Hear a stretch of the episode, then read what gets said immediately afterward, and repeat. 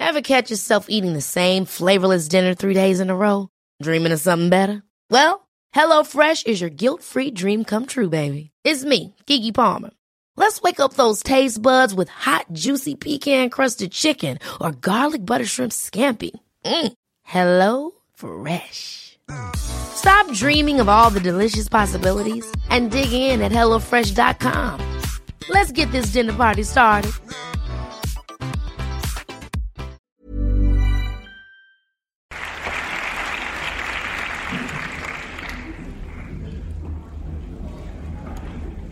Hi, everybody. Welcome back to the Heredity Podcast. I'm Mike Pointer, and as you can hear, I'm on location this episode at the meeting of the Society of Molecular Biology and Evolution in Ferrara, Italy. As well as being a great conference on evolutionary genetics, it's also where the Heredity Board meeting is happening. I've been enjoying some great talks, and I've just met Frank Hailer, who's Heredity's reviews editor. We agreed to talk after the meeting about his role at the journal, so now we'll jump forward in time to that conversation. Hi, Frank. Thanks for coming on the podcast. Would you start by telling us a bit about who you are and what you do? Yeah, hello. My name is Frank Hailer. I'm a senior lecturer at Cardiff University in Wales in the UK, and um, my research background is I work using a combination of two different fields, really. Uh, I work in evolutionary genetics, genomics, uh, but also a lot of my work is more sort of on the conservation sphere where we study endangered animals. So most of my work is on mammals and birds. Uh, I've studied bears, otters, eagles, and lots of other fun animals. And usually the research we do has to do with them being endangered, uh, but often being sort of the focus of conservation programs where we try to do research that actually makes a difference for them. And um, yeah, when I don't do that, I do quite a bit of teaching, and then I am involved, as is the reason for us to talk today, in the journal Heredity. Uh-huh. That research sounds really cool. So, do you get to do any fun fieldwork in connection with studying those big, charismatic animals? Well, it's certainly fun. You're definitely right about that. Fieldwork, time wise, it, it, was certainly more in the past than it is nowadays. Um, but yes, there is field work. So there is field work in various places, anything from the glorious uh, wet hills of Wales uh, when we study otters uh, to slightly more uh, warm and also wet environments. So I just got back from a trip to Borneo a few weeks ago, actually, which was amazing. Oh, very nice and then we've been chasing seabirds around various places and, and, and taking samples from them. Um, some of my work is also sort of more traditional field ecology, where we monitor nesting success and all that. But in all honesty, most of the time spent in the field is by uh, masters and PhD students nowadays. Yeah, you've graduated. You're just paying for the trips. I used to be a field ecologist, but I've slowly been working my way towards spending all of my time in the lab, which is great for the data, but not so good for the tan. Mm, agreed. Yeah, I, I spent a lot of time in the lab as, well, master's, PhD student and postdoc. And nowadays, when I get to the lab, they usually send me away. we have a field course from our department that goes to Peru every year, and I've been dropping not very subtle hints that I'd like to go. So, Martin, if you're listening. Yeah, teaching field courses is one of, I think, the most rewarding things that I teach uh, in, on on my job. I feel like when you're in the field with students, you can really bring that enthusiasm to the field and to the questions we're studying. But also, you can actually do a lot of project design, stats teaching in the field because it really means something to them. So it is really fun, and then has the perk of hopefully being in a very nice place. Yeah, for sure. I'm not sure I really learned any statistics until I had my own data that I actually wanted to ask questions of. Yeah, well, exactly. So that's on the field course that I teach, which is the one in Borneo. We uh, students collect their own data and then have to analyze that and write up a little report about that. And that means that suddenly what is a mean and standard deviation begins to mean something for them because it tells them something about something that they're actually observing and want to find out something about. Um, so that, that's quite fun. Uh, nice. So let's get down to business a bit here. Your role at Heredity, as I understand it, is as the reviews editor. How does that differ, do you think, from what other editors do who are more focused on research articles? Well, I think in some ways it's relatively similar. You get a manuscript to handle and uh, try to find reviewers for it, and then we suggest a decision to the uh, senior editor team uh, of Heredity. So, in principle, there's nothing fundamentally different. The difference lies in some of the details, and that does make the role quite different.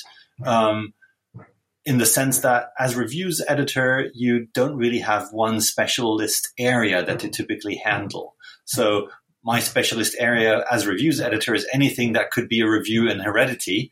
And Heredity has a quite wide remit. And I actually don't think that all the authors who submit to Heredity are always aware of that. We cover a very wide range of topics that have something to do with heredity. And that means it can range from livestock breeding, uh, plant breeding to um, well, evolutionary genomics, uh, adaptation in humans, human population genetics, uh, RNA, methylation. So it's a lot of different topics. And uh, that's both the challenging, but also the fun part, I think, of being reviews editor is that the breadth of papers we get sent uh, is, is very exciting. And uh, it does mean that I learn a lot on in, in, this role about subjects that I wouldn't normally read about. Uh, but then, of course, we, we always rely on specialist reviewers to give specialist feedback on those.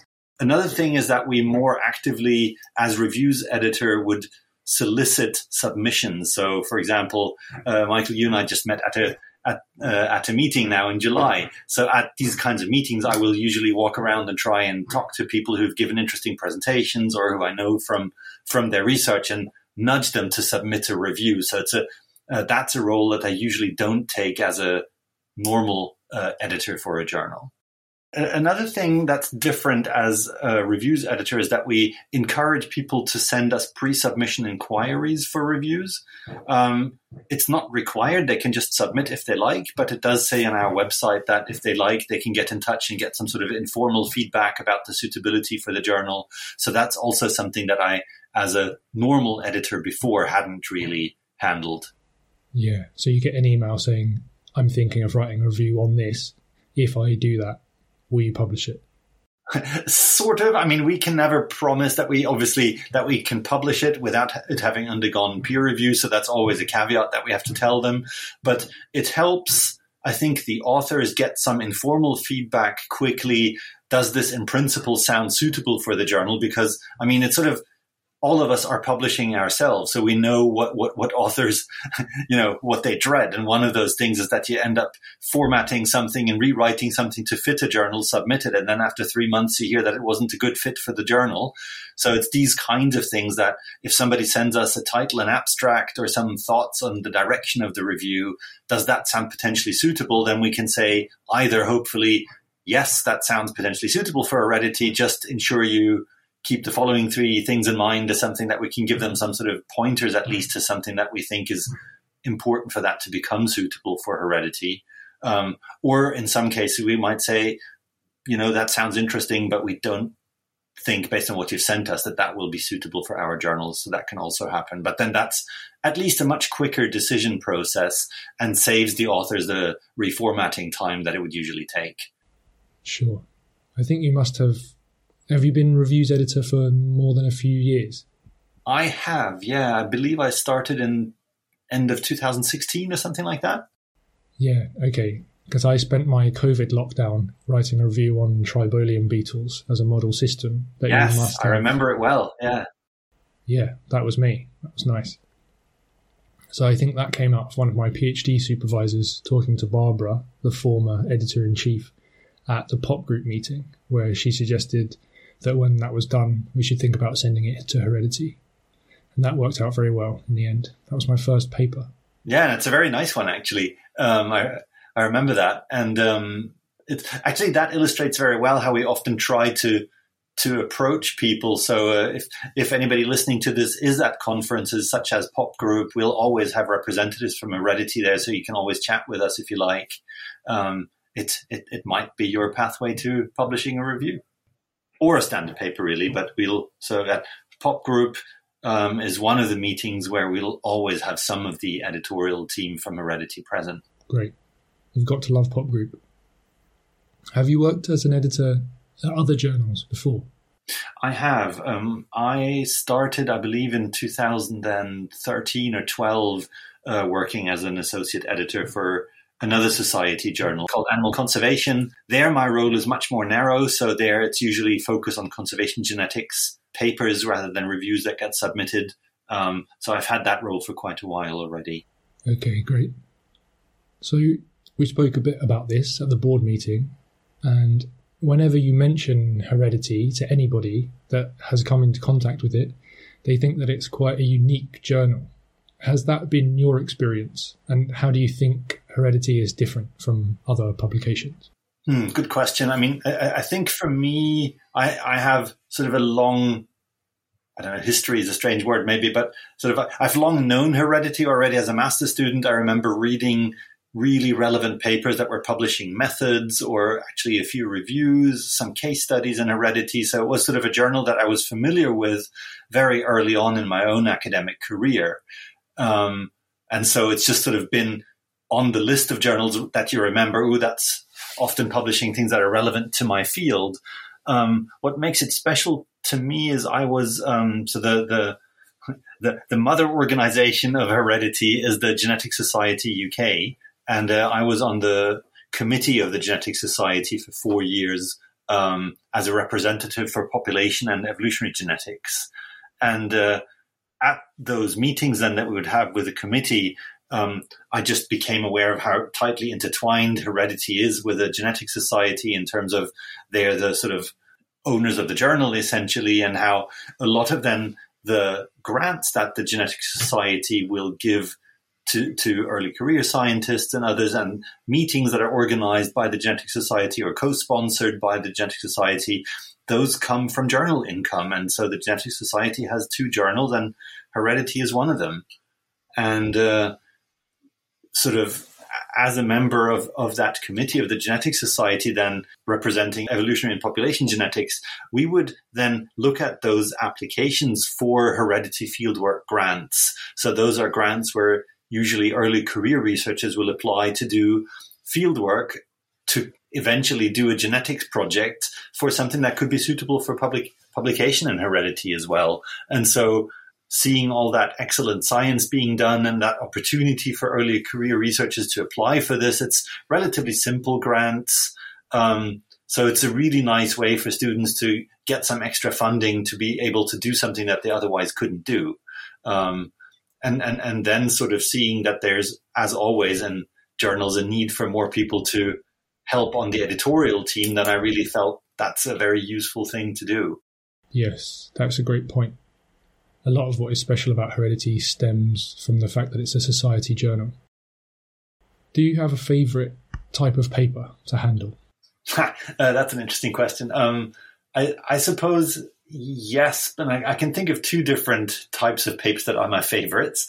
Um, there's the academically uh, most pleasing one, and then there's the one that is just sort of as an editor the most pleasing one. So I'll start with the first one. Academically, um, like I said earlier, the, the, the breadth of papers that we get submitted as review proposals to Heredity is is quite astounding. And so, as reviews editor, I've I feel like I've learned a lot about subjects that I possibly wouldn't have read about as much otherwise in recent years. And so it's been a way to really learn about sort of cutting edge science being done and uh, new questions coming out in different research fields. And so I've definitely handled a fair amount of papers where I just really enjoyed reading them and then um, sort of seeing them develop depending on the paper from the original submission through peer review to the final version. But that's really rewarding when you feel like that really comes through and just as important science to come out. But then there are others. I mean, I, I, suppose every journal gets sort of a mix of different submissions, but then there's the more human side of this that sometimes you get submissions where you immediately from the start feel like that's excellent. This is so good. It's really well written. It's really well thought through. Um, and then, um, I mean, many journals, definitely not only Heredity nowadays, struggle finding reviewers. Um, it's it's become, especially since the pandemic, increasingly difficult to find people to agree to do reviews, peer reviews, uh, and and then to send them back on time. And we've certainly struggled with that at Heredity as well. So anyone who's reading this, if you're publishing, just a reminder, please review for journals as well. Do peer review. Um, and and and so something that's very rewarding is just when you feel like it's a good manuscript to begin with you find good reviewers that have useful feedback and then it goes through and you see it published it's just really nice to see that happen because in the end i think whether it's reviews or more generally just papers in heredity i mean you know good publications are important. I think that's why many of us are doing the role as editors because just in case anybody listening is wondering it's not like we get paid.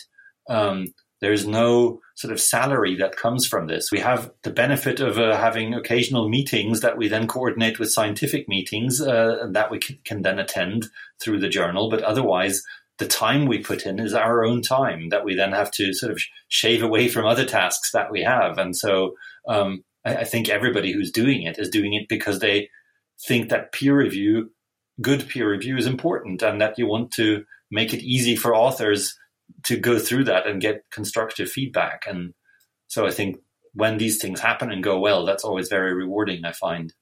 Yeah, review is so important. A couple of episodes ago, I spoke to Robin Waples. Oh, right. Okay. Yeah. One of the main themes of that conversation was how the paper changed for the better through discussions that he had with the reviewers. Yeah, nice. So, my last question was about what you find exciting about your work with heredity.